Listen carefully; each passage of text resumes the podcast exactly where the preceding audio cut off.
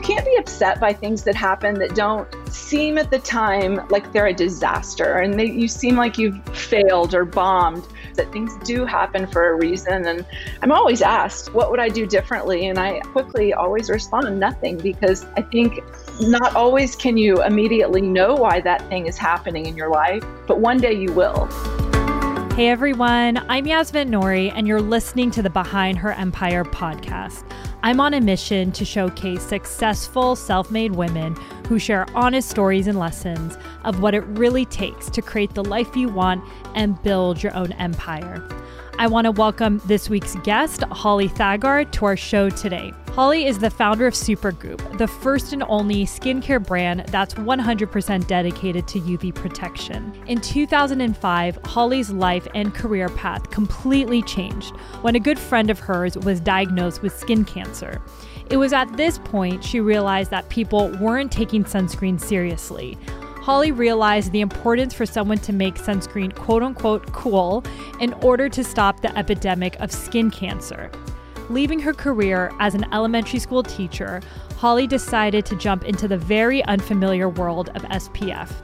After having a tough start by trying to sell her sunscreen into elementary schools, since that was the world she knew, Holly pivoted to retail and eventually got her product into big retailers like Sephora and Nordstrom after years of building her brand and perfecting her product. Fast forward to today, Supergoop is a must have product by skincare gurus everywhere and is over 40 million in revenue. We'll chat with Holly about what it takes to disrupt an entire category, how her musical talents helped fund her business when she had very little money, and the lessons she learned as a first time entrepreneur who had a massive vision. Welcome to the show, Holly. Thank you. I'm super excited to connect with you today. I'm excited that you're with us today. I know you've had quite the windy path to get Supergoop to where it is today, and you hear that a lot from entrepreneurs, but yours is particularly interesting. So I can't wait to jump into it. So, on the podcast, we always love to start with your upbringing. I know you grew up in a very entrepreneurial household. Can you share more about how you think that's impacted you and the woman that you are today? Yeah, definitely. You know, both of my parents are entrepreneurs. My dad, out of college, after marrying my mother, took a $50,000 loan and started a heavy machinery company. And I definitely watched him over the years as a young child build that to what is now a size that has enabled my, in fact, older sister to take the business over as my father's now enjoying more time on the golf course. So I've spent many weekends sitting under his desk and and looking at all of the cool things and that he was doing and building and creating. And and my mother too you know in fact she's a remarkable artist. She started her business in painting custom handbags and she retailed at Neiman Marcus and I watched her build that business and turn it into painting portraits and then ultimately spending quite a bit of her career in DC and in New York commissioned paintings by the Forbes family and and gosh Secretary of States and government work and lawyers and judges I watched both of their careers over the course of my childhood, elementary and high school, really turn their passion into something very successful. And I definitely think that the time spent watching my father in sales and marketing meetings and bringing home the cool marketing materials at the time, that was when Zig Ziglar was a big sort of that was pre podcasting days but he had these big books of cassette tapes that he would open up and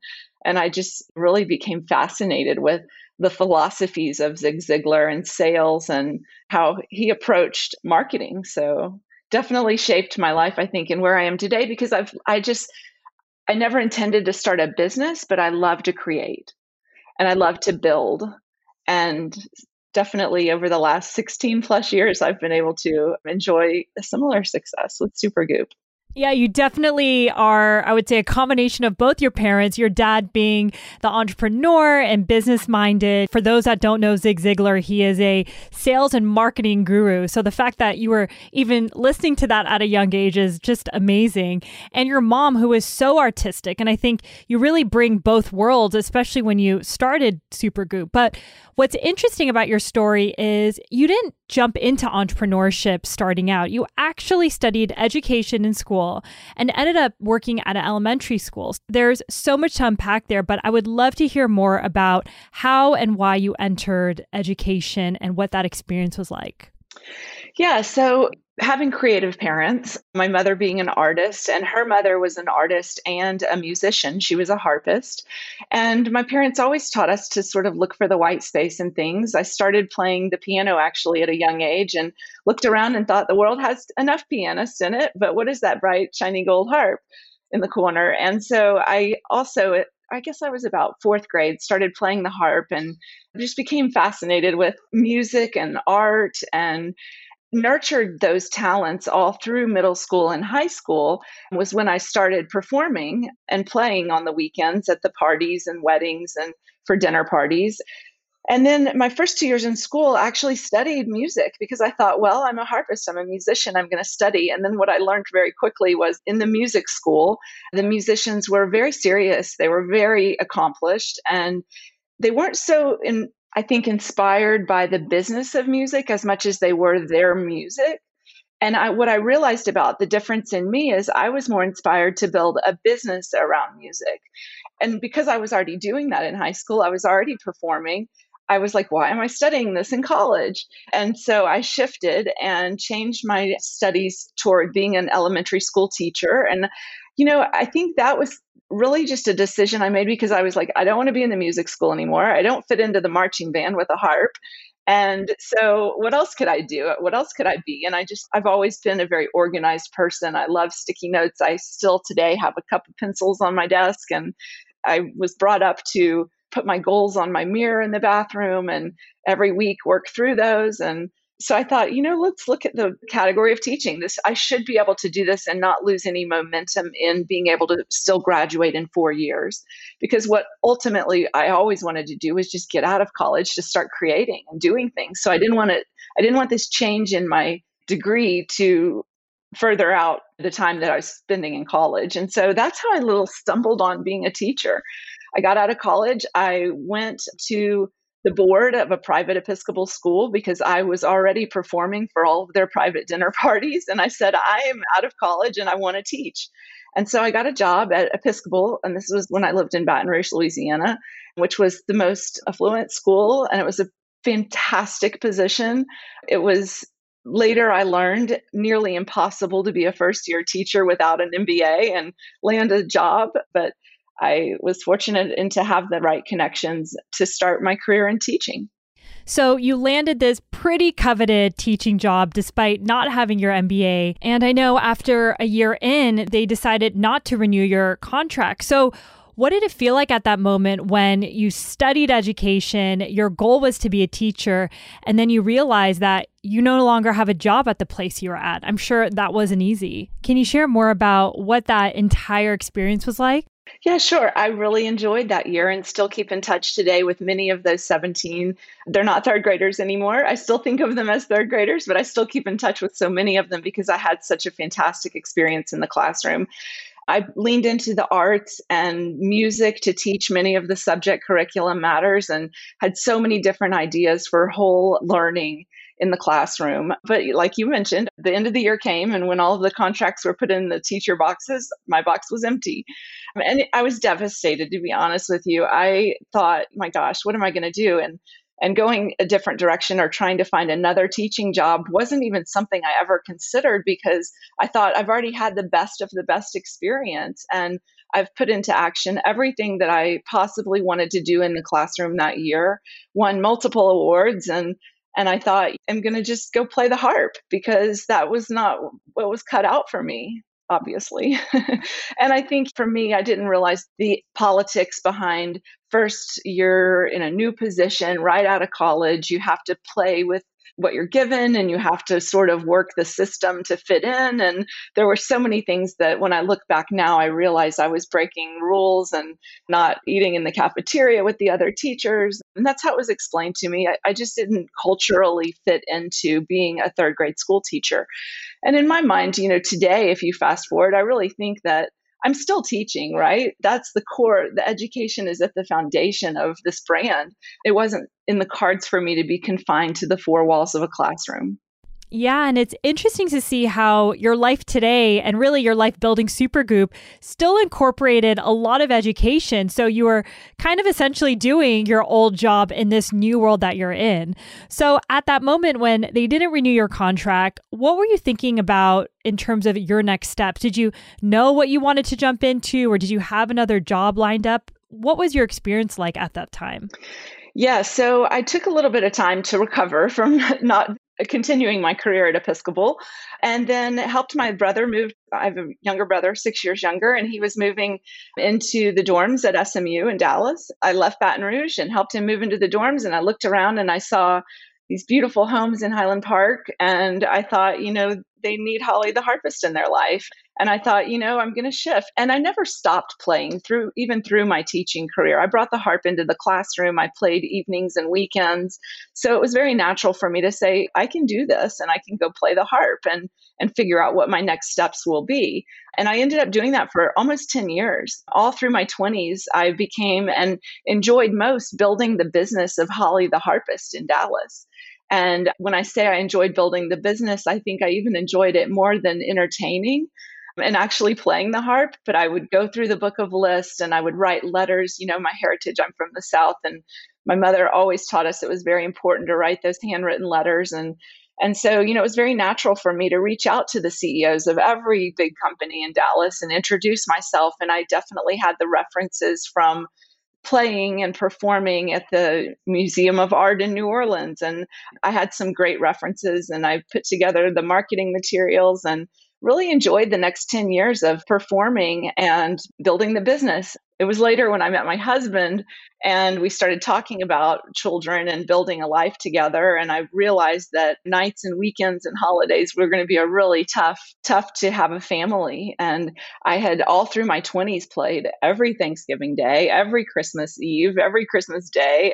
The jobs and the parties and the events were always on nights and weekends and holidays. And we sort of started talking about getting married and having children. And I knew that I wanted to sort of retire, is actually what I thought I was ready for.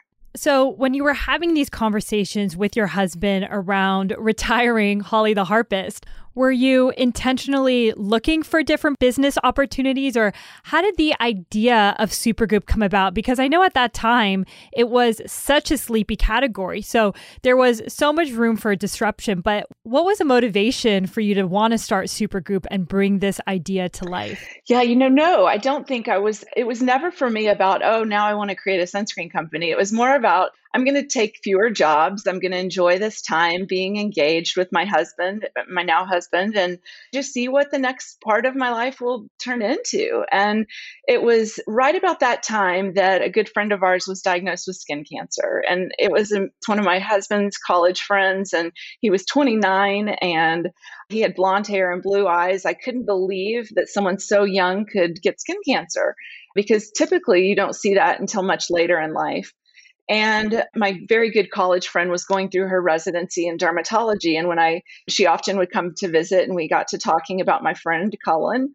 And she said, You know, it's not about the beach, Holly. It's about that every single day exposure that happens for your friend at a very early age, for most people, not until much later in life, but it's the result of cumulative damage, little bits of five, ten minutes of exposure over the course of a lifetime that will ultimately turn into skin cancer because people are not wearing SPF every single day. And I learned that that's why one in five people are now being diagnosed with skin cancer. It's 16 times bigger than breast cancer. And I thought, this is crazy. It could be prevented with a magic lotion, and yet people aren't wearing it.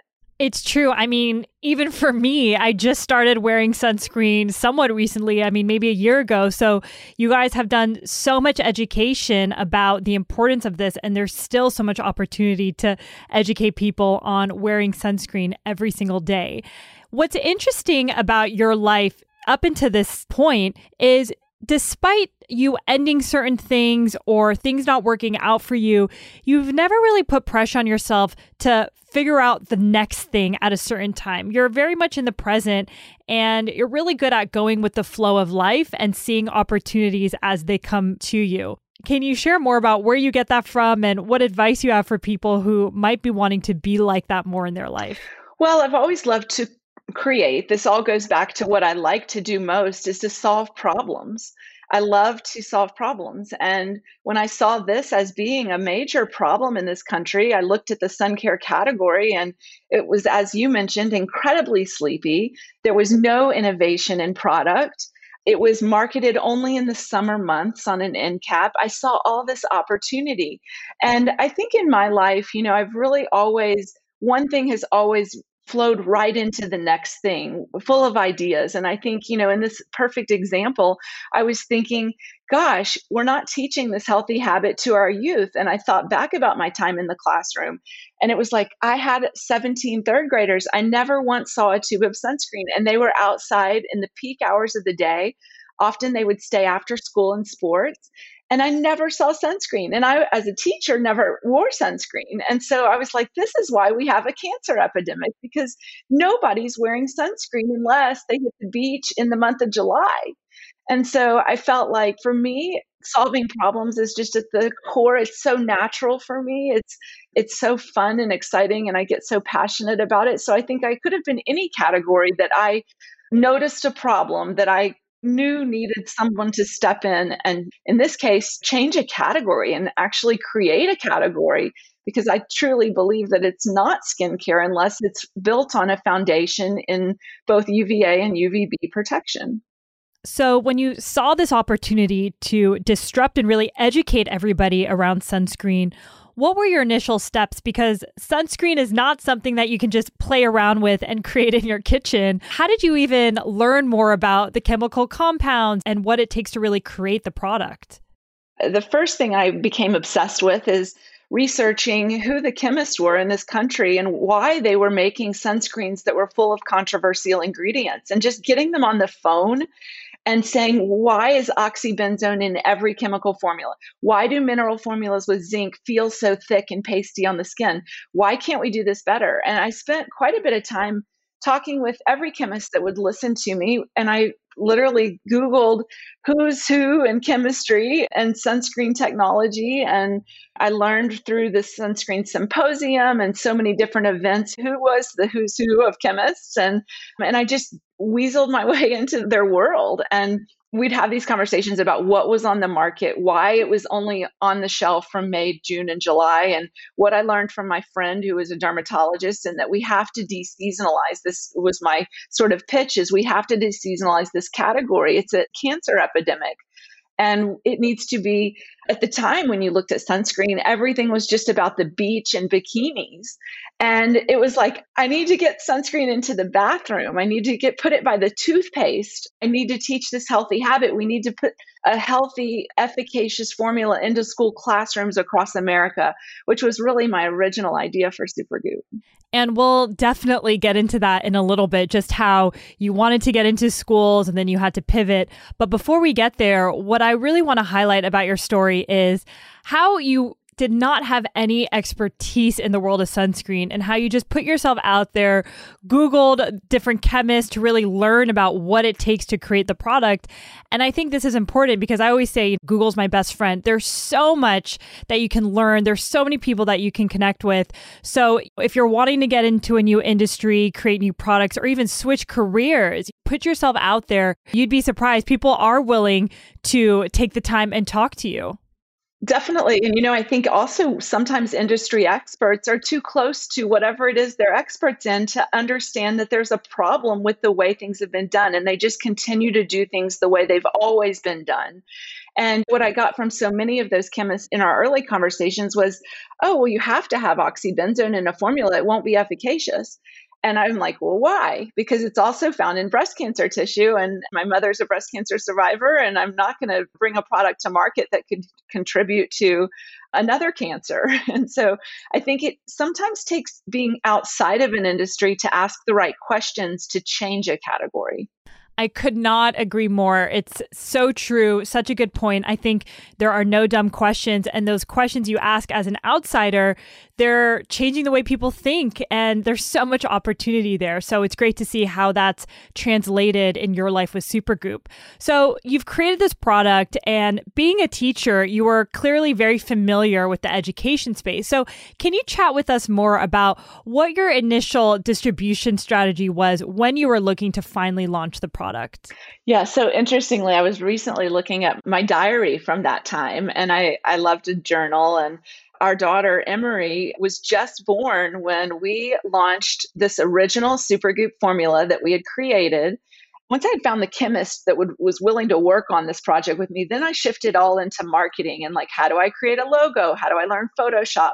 What is this going to be called? What is that fun, playful name that will appeal to children so that we can encourage healthy habits from a young age? And so I got working on the marketing all through my pregnancy, actually, my first child. And I hear from so many founders too. It's often when you have your first child that the ideas are flowing and you have energy and you're just. Yes, that is so, so true. And something we hear all the time on the podcast. Yep. And so I spent that time really building this business model around putting this Supergoop first formula into school classrooms across America. And I quickly learned that as an over the counter drug at the time, it was actually prohibited on school campuses.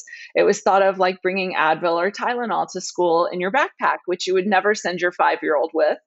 And it goes to show how sleepy the category was. No one had been passionate enough to advocate for a policy to be carved out to allow SPF sunscreen to be brought to school or available in the classroom. Yet again, the kids are on the playground at the peak time at 12 noon and often in sports after school. And and I thought this is crazy. I looked at this though as being a very long road ahead if I were going to change policies. I knew nothing about advocating for change on Capitol Hill.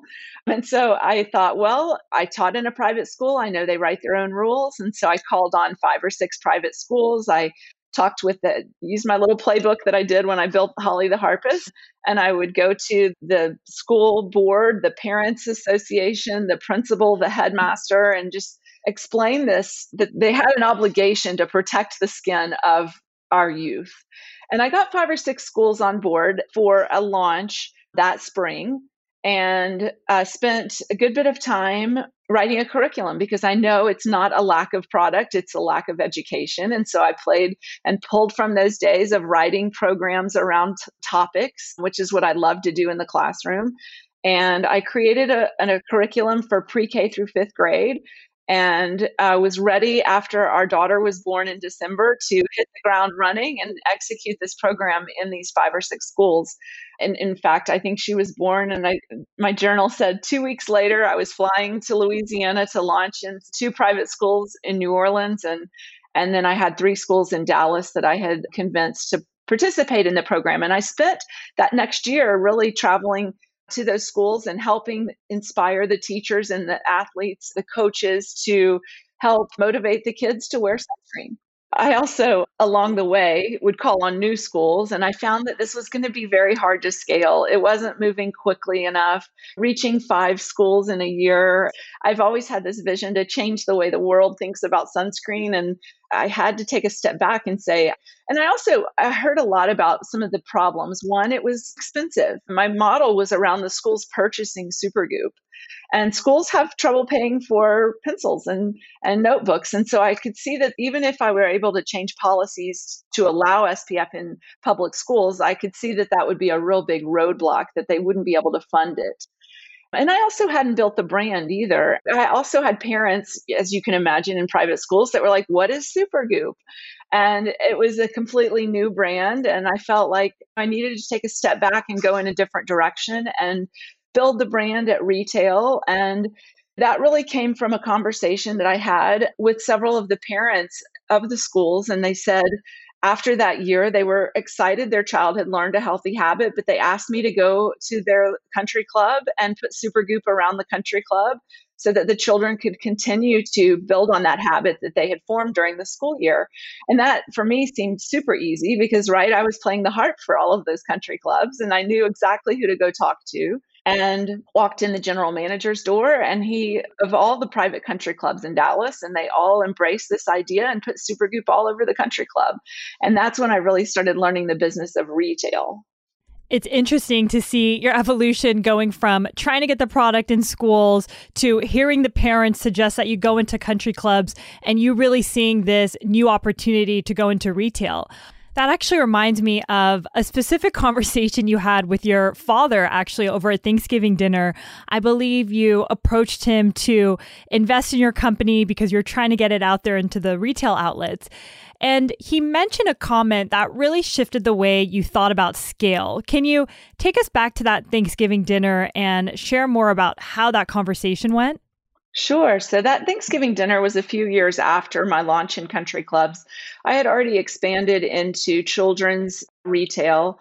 When I was looking at the retail business, I really thought, you know, country clubs are still a little seasonal. And I've just fought with all my might to not make this a seasonal brand.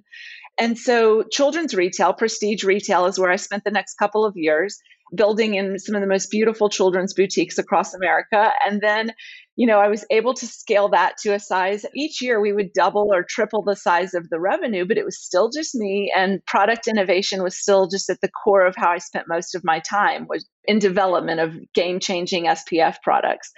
And so it was then at the point that I had probably 100 150 little children's boutiques from fao schwarz in new york to giggle and i had felt that I was outgrowing that business. And a lot of times when these beautiful children's brands launch at prestige children's retail, they then have to continue to scale and they uh, ultimately end up in Target. Well, for me, I didn't feel that that was right, but I felt that I needed to continue just continue figuring out ways to grow and and hit those trade shows and like you mentioned that Thanksgiving dinner came and we sat down and I wanted to go to another Vegas trade show and and it was coming up and uh, coming fast and my husband had recently decided to go out on his own and we were kind of broke. we, we weren't kind of broke, we were broke. And a maxed out American Express that we could pay off enough to like buy more product and blow it up again. And so I sat with my father and I explained why this trade show was so important because it was a prestige children's trade show and I felt like I could get a big account and I just needed some money to go. And he looked at me and he said, Holly, how are you going to continue to scale this? I mean, let's say you go to this show and there's a hundred more. Let's say you double the number of children's boutiques. And I was very, very picky about the boutiques that I would go into. I wouldn't just take anything because I felt, I've always felt strongly that your buyers, you should choose them so selectively that you could have a dinner party and they could all sit around the table together and you could go to the kitchen and not be afraid of what they were talking about. And so I had this really high level of like, I wanted only those boutiques that would embrace education and really embrace the story here and help their communities shape and inspire wearing SPF.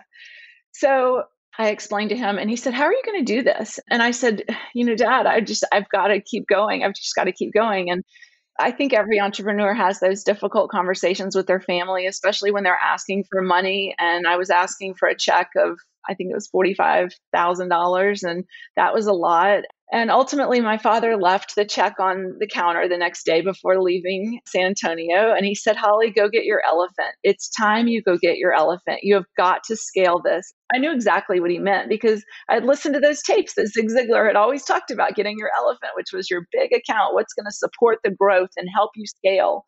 And I said, okay. I flew out to Vegas and I set up my beautiful trade show.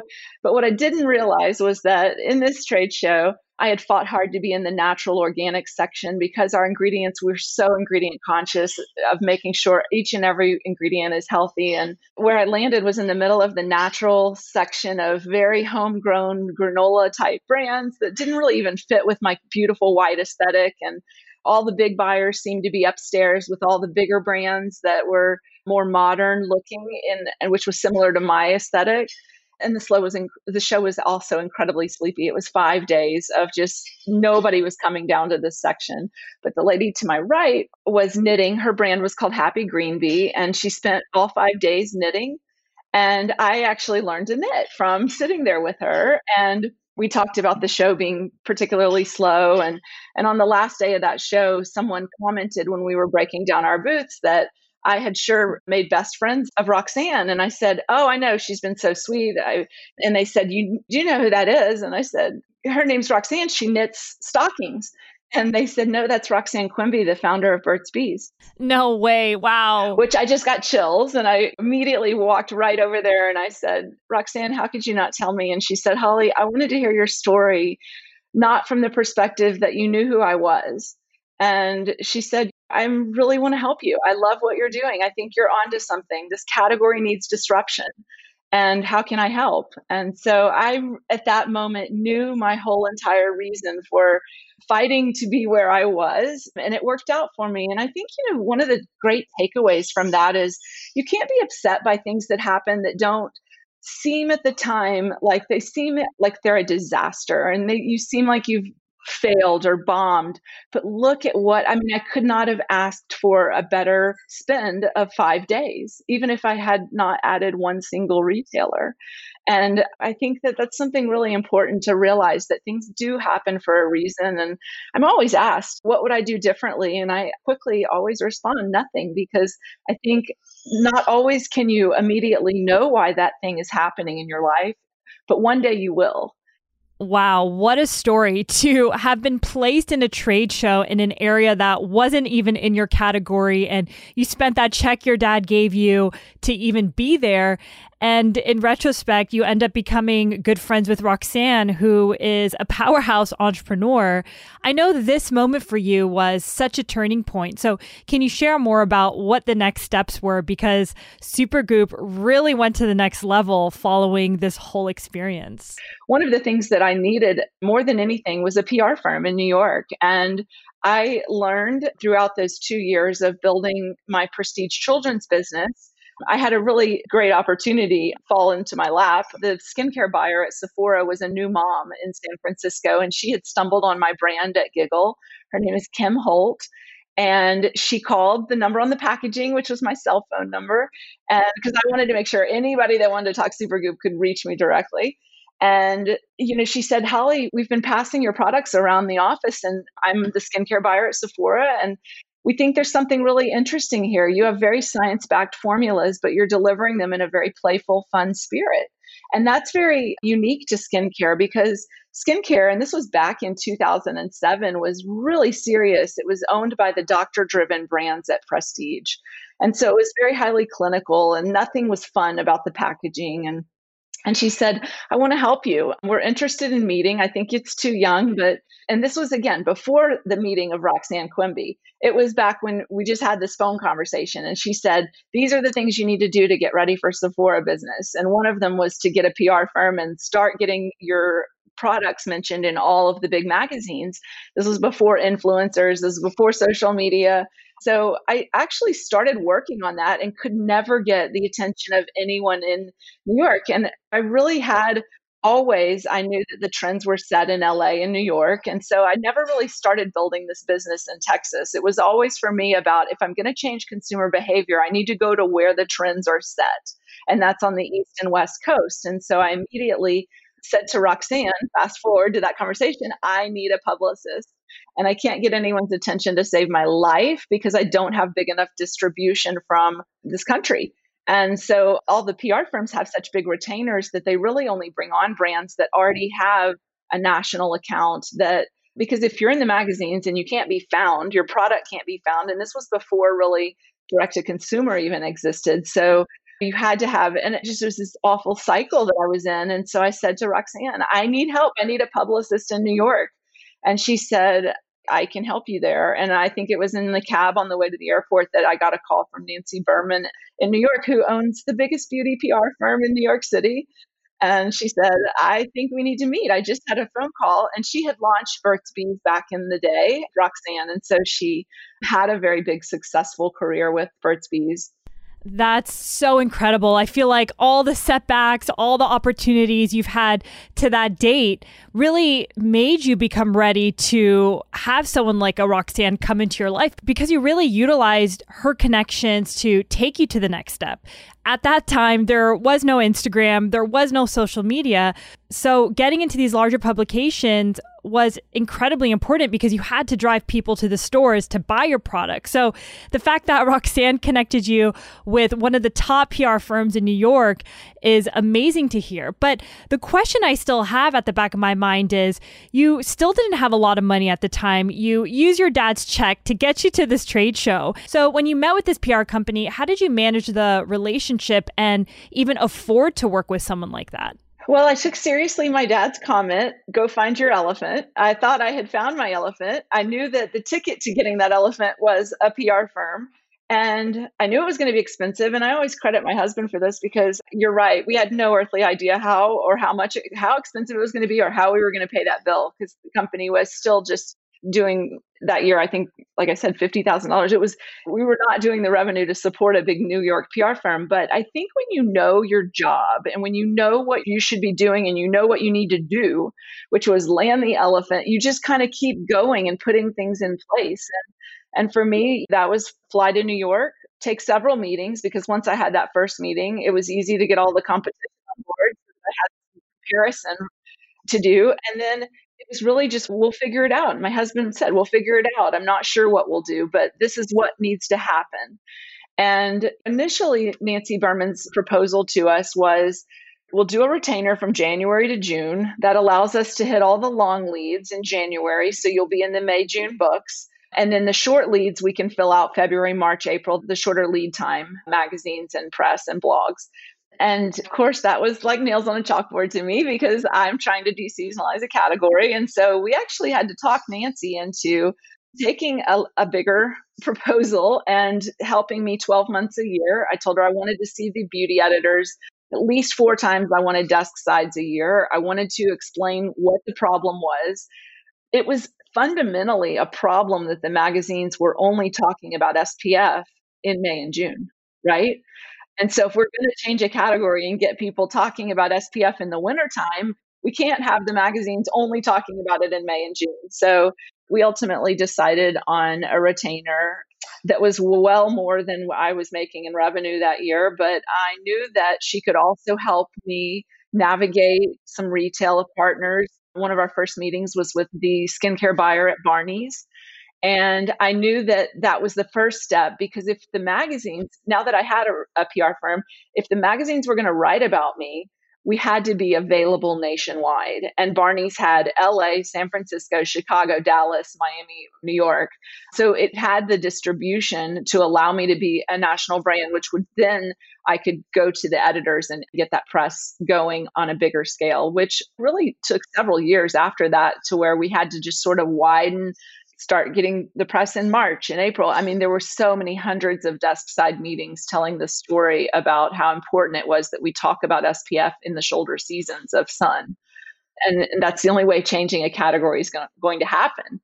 Then I just started looking for partnerships because I knew that I didn't didn't have a marketing team, didn't and I knew that if the product was going to shelf, I, it had to sell. So I started thinking about who it was that was going to be open-minded enough to buy a brand that has a fun, playful, silly name, but be very serious in its science backed formulas. And after that launch in Barney's, I had some amazing opportunities. The TED conference in Long Beach, back when there was only like one a year, called and asked me to sponsor and give a gift to everyone that attended the conference, which the attendees spent much of their time outside on the campus.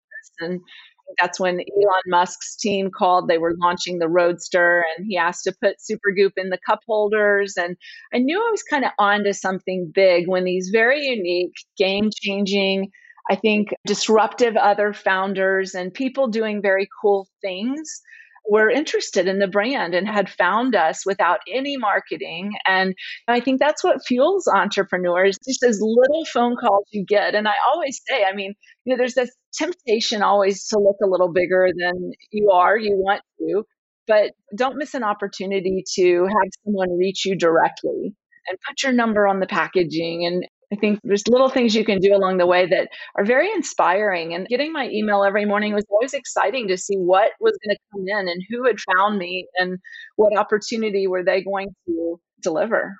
What I think is interesting about your story is it still took years to deseasonalize sunscreen with the press and also get yourself in front of someone like a Barney's, right? But along the way, you were still figuring out ways to build momentum. And I think leaning into partnerships like you did, who have a larger reach and a larger audience, was important. And really still building your momentum as a company is something to really focus on versus, for example, strict revenue goals and pushing yourself to absolutely hit certain targets over the years.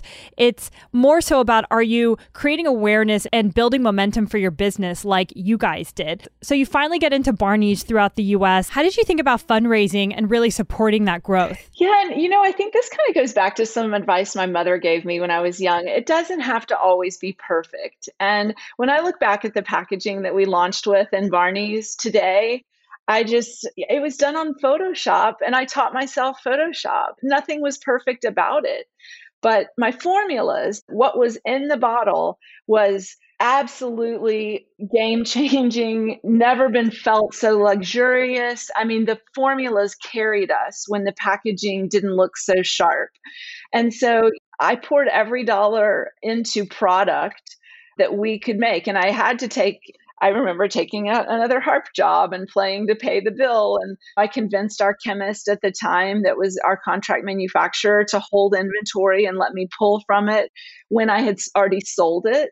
I negotiated really hard on net 15 terms because cash flow for me was everything. And you know, I think people love to see a passionate founder, and you can really lean into doing things differently when you've never done this before. I wasn't from the beauty industry. I didn't know that was crazy to ask for these requests from our contract manufacturers. I didn't know that was crazy to ask for those favors from retail. So I just asked and figured it out every which way I could to continue on. And I think ultimately that paid off for me and helped me be a very scrappy entrepreneur, which I think today having a, a, business that's sustainable and profitable and it helped me build that because i didn't get in over my skis. I didn't call any fancy branding agency to help me.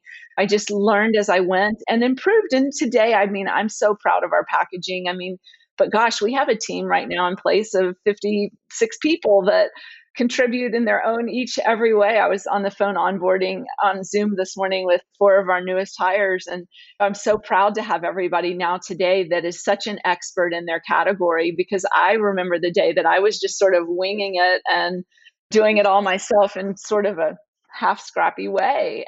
I think when you feel our formulas and when you compared at the time to what was on the market, they carried themselves and allowed me to survive those times my plan with the launch of Barney's was to travel around each of those locations and take their beauty floor and have a lunch.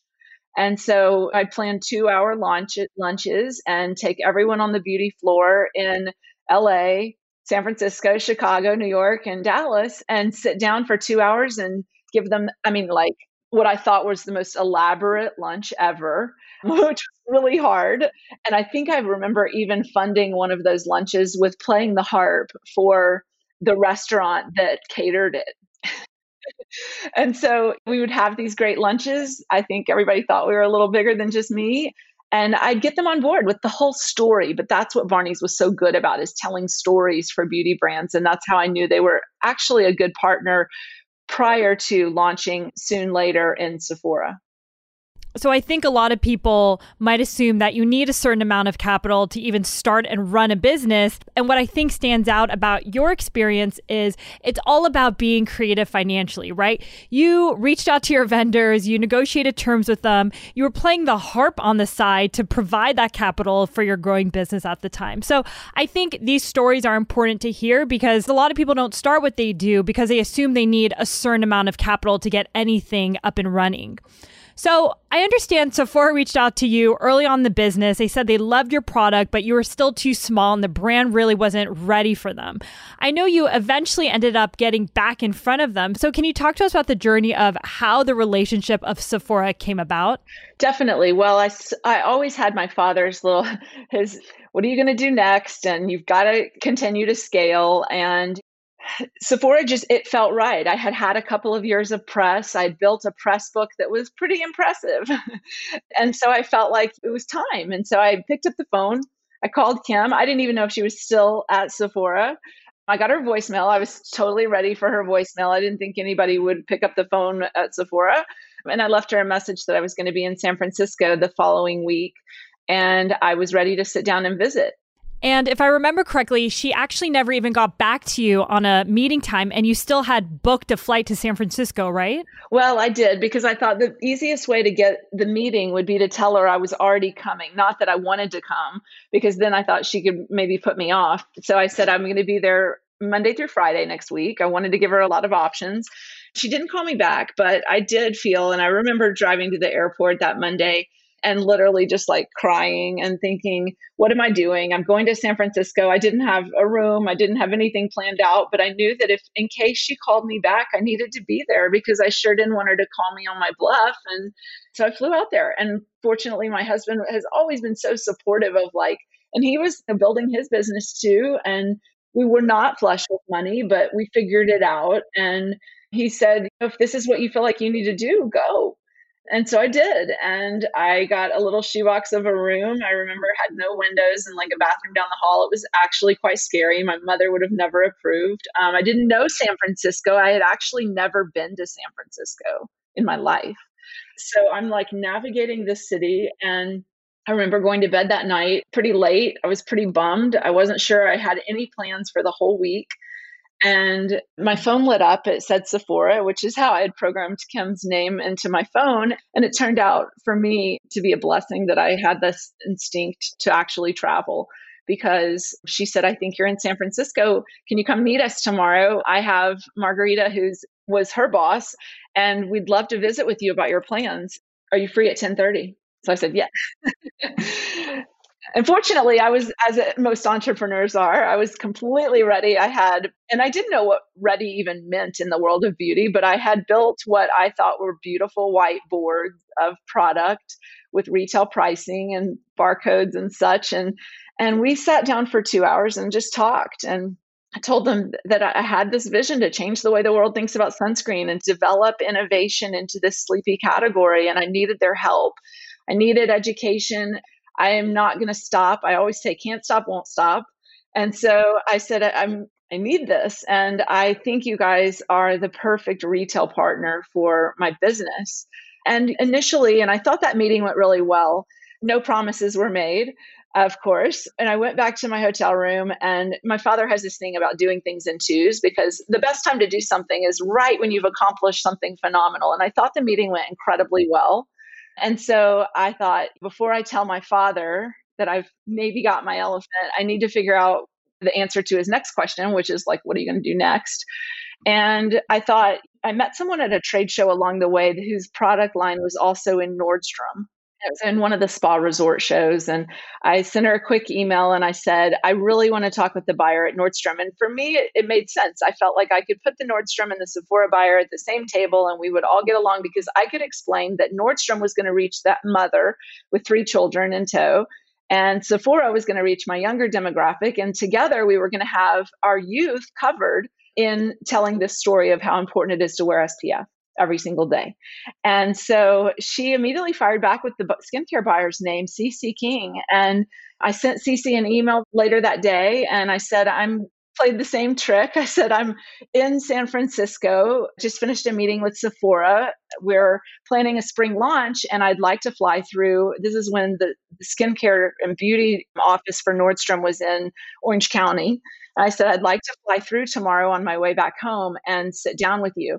And fortunately, CC wrote me right back. I wasn't really expecting a reply, but I think I got her attention. And she said, Tomorrow's my day off, but if you want to come and meet me at the Starbucks by my house, I'd love to see what you have to share. And so that's exactly what I did. And then I flew back. I had my answer from my father. And I began then to freak out because I realized that I very well might have a big spring launch in two major retailers. I had no inventory, I had no money. And that was really when I realized my husband and I both realized we needed an investor and we needed to talk about how we were going to fund this. We had no guarantees, but I told him I felt really great. We were going to land both of the accounts. Yeah, and I know you and your husband were strapped for cash. He was running a business. You had your young daughter at home. So, given that you knew this was a point to raise funding, what were your next steps? You know, that never seemed very daunting to me because at this point I had proven out that there is something there. I had a lot of wins. We were continuing to double and triple the size of the business. And for me, it was really going back to that playbook. How do I find people to help support growing the business? And so I had relationships with quite a few affluent people in Dallas from playing the harp. And I started taking meetings and asking. I remember, gosh, so many of those meetings that I just called the CEO because I, I was Holly the harpist. And I'd say, Hey, I have something to share with you. Can I come sit on your office for 45 minutes? And they all took those meetings. And I sat there and ultimately I did not convince any of them of this business. Also, they weren't necessarily investor types either. So I didn't know to look for investors that had family offices or any of that. I was just calling people that had money. And my brother was watching all of this along the way. And he had finished in this time his college at SMU and moved straight to New York and had been building a business that had gone from a handful of guys to 300 and so he had been a very big success, and he was watching this whole journey of mine.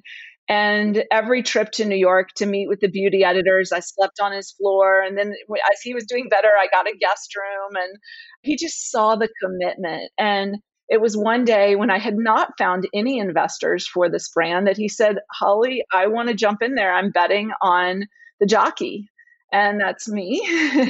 he said, I want to help. How much money do you think you need? And it started at, I think, like, I think I can make everything that I need for this launch in the spring. I think it's six, five, six, seven hundred thousand ish. And he said, you know, this is this is the best place I could put my money. It's much better there than it is a house out in the Hamptons. And he said, I'm too young for that. I shouldn't be dwindling my money. I'm going to invest it in you.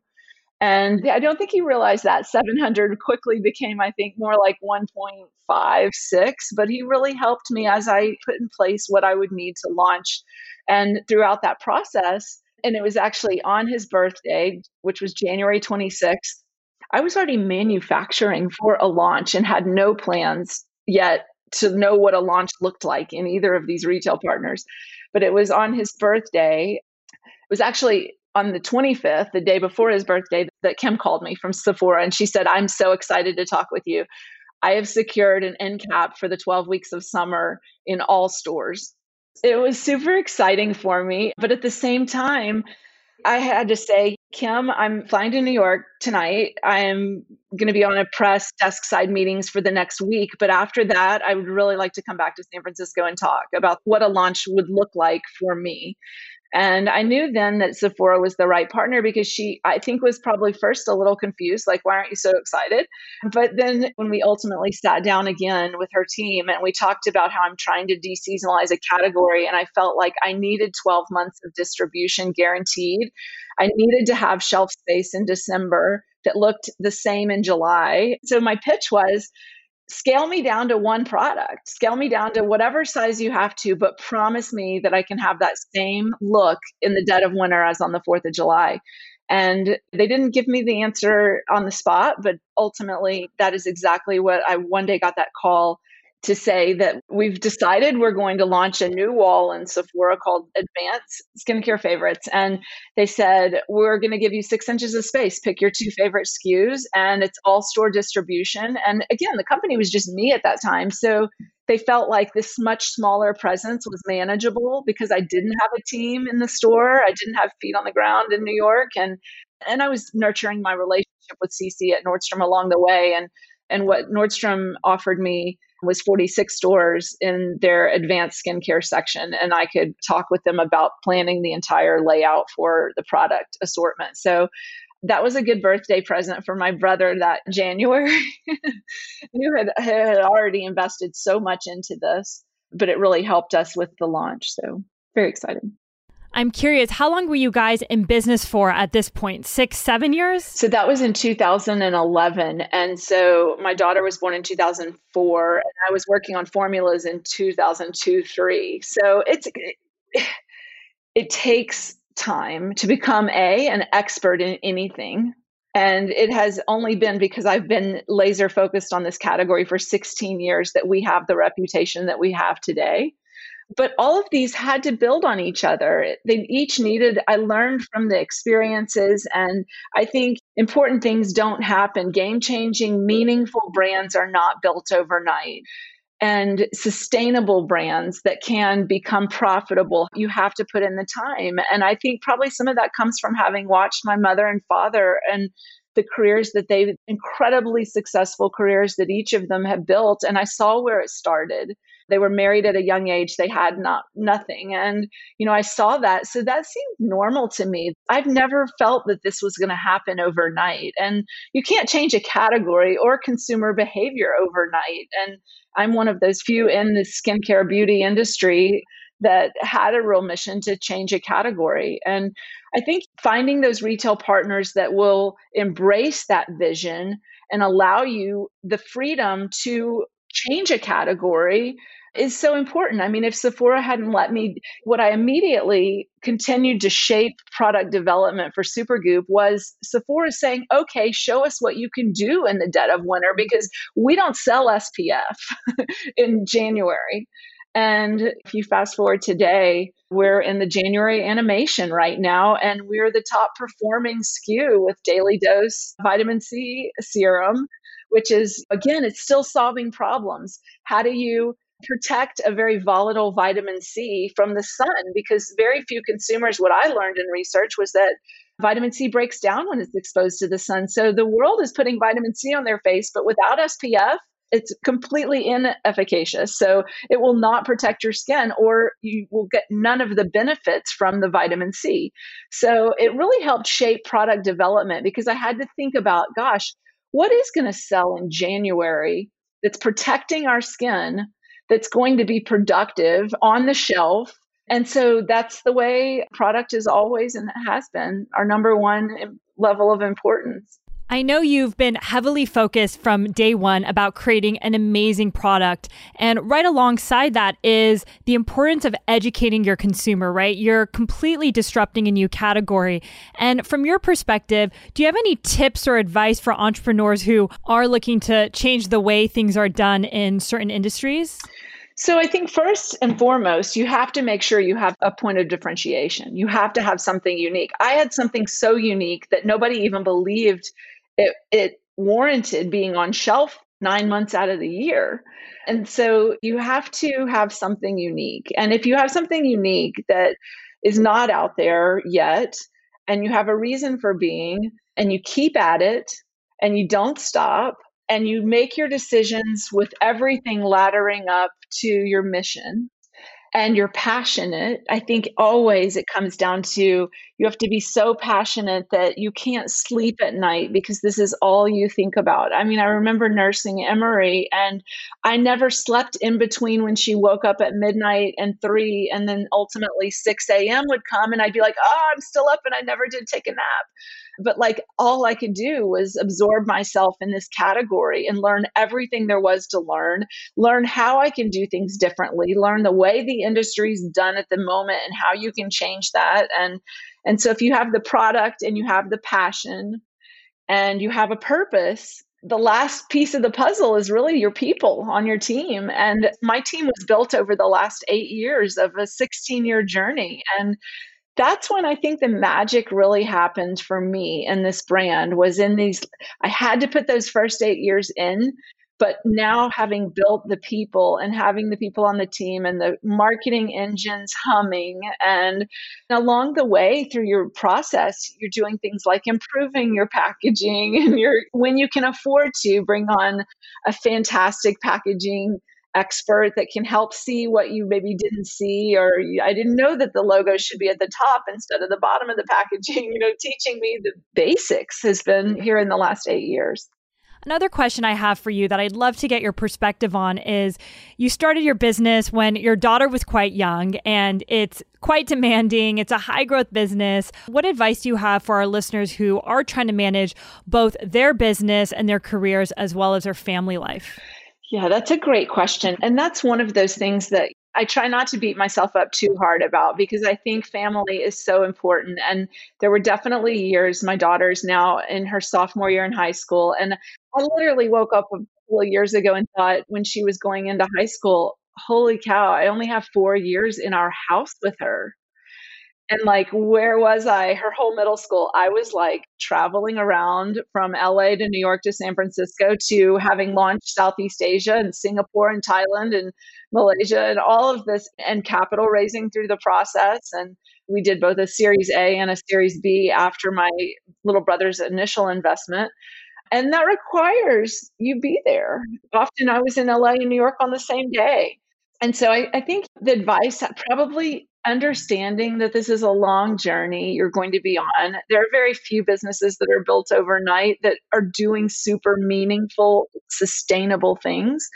And so, if I would have any advice, it would be to take a breath and slow down and enjoy your children through those middle school formative years because you are going to wake up one day and you're going to realize they're only in the house three or four more years and that's about as much time as you have to influence their decision. So at this point i have slowed down a little bit. I mean i, I was looking at my 2020 goals recently and one was to have more family dinners and i'm like oh careful what you wish, wish for.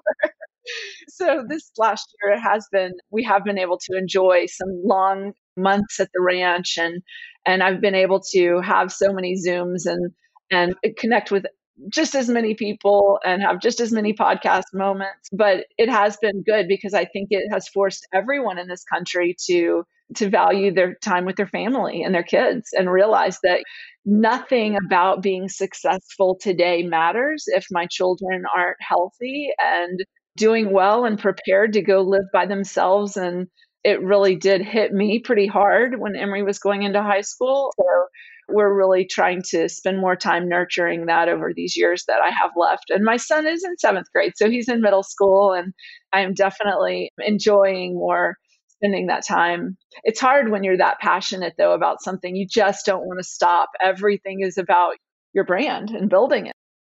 Do you think your business would be where it is today if you didn't work those crazy hours and really push through those tough times when your daughter was in middle school? Emery said something to me that was really profound, and I didn't really listen to her in seventh grade when she said it. But I asked her if it bothered her how much I travel. I was taking her to school, and she said to me, It's not how much you travel. We already know how to wear sunscreen, mom. You need to get out there and tell everyone else how important it is but it's when you're with me, I want you to be more present with me and not thinking about what you're doing at work and with building your brand. And that was in seventh grade, I think, that she said that. She said, I'm okay with the travel. And like I was the mom that left a note on Emery's and Will's pillow before I left on every single flight. And, you know, I felt like doing those things was enough. But I think what I would say to other founders is get your brand out of your mind when you're with your children and make an appointment to do it. Maybe it would have been helpful if like I had actually calendared those moments where I'm not looking at my phone, I'm not trying to tie something into wearing sunscreen and and uh, try to find interest in what their interests are. And I think that's just really important. This those sixth, seventh, and eighth grade years are formative and like I mentioned, without the health and wellness of your children, success doesn't really mean anything. And that's just so important. And that actually takes me to a closing question that we love to ask all of our guests. Wealth means so much more than money, and everybody has their own definition of wealth. What does wealth mean to you at this point in your life? At this point in my life, I'm 16 plus years into this building this brand, and we have, gosh, changed a category. We're creating a category and I think for me, it's really all about health and family. I still dream about SPF every night, but I think making sure that having a family that's close with good relationships, with good conversations, and are being all healthy is absolutely my definition of the new wealth. And that's such a great reminder for all of us listening, including myself. And Holly, I so appreciate you taking the time to share your incredible journey building Supergoop and spending time with us today. Thank you again. Oh, thank you for having me. This was such a fun afternoon. Thank you so much for listening to this episode of Behind Her Empire. If you enjoyed this conversation, it would mean the world to me if you would consider leaving a review or even sharing this episode with someone who might be inspired to create their own empire. To stay updated on new episodes or join our private community, visit behindherempire.com to sign up. We send inspiring and short emails every week to your inbox. I'll see you next week. And until then, remember, you're always in charge of your own destiny, and it's never too late to start your own empire.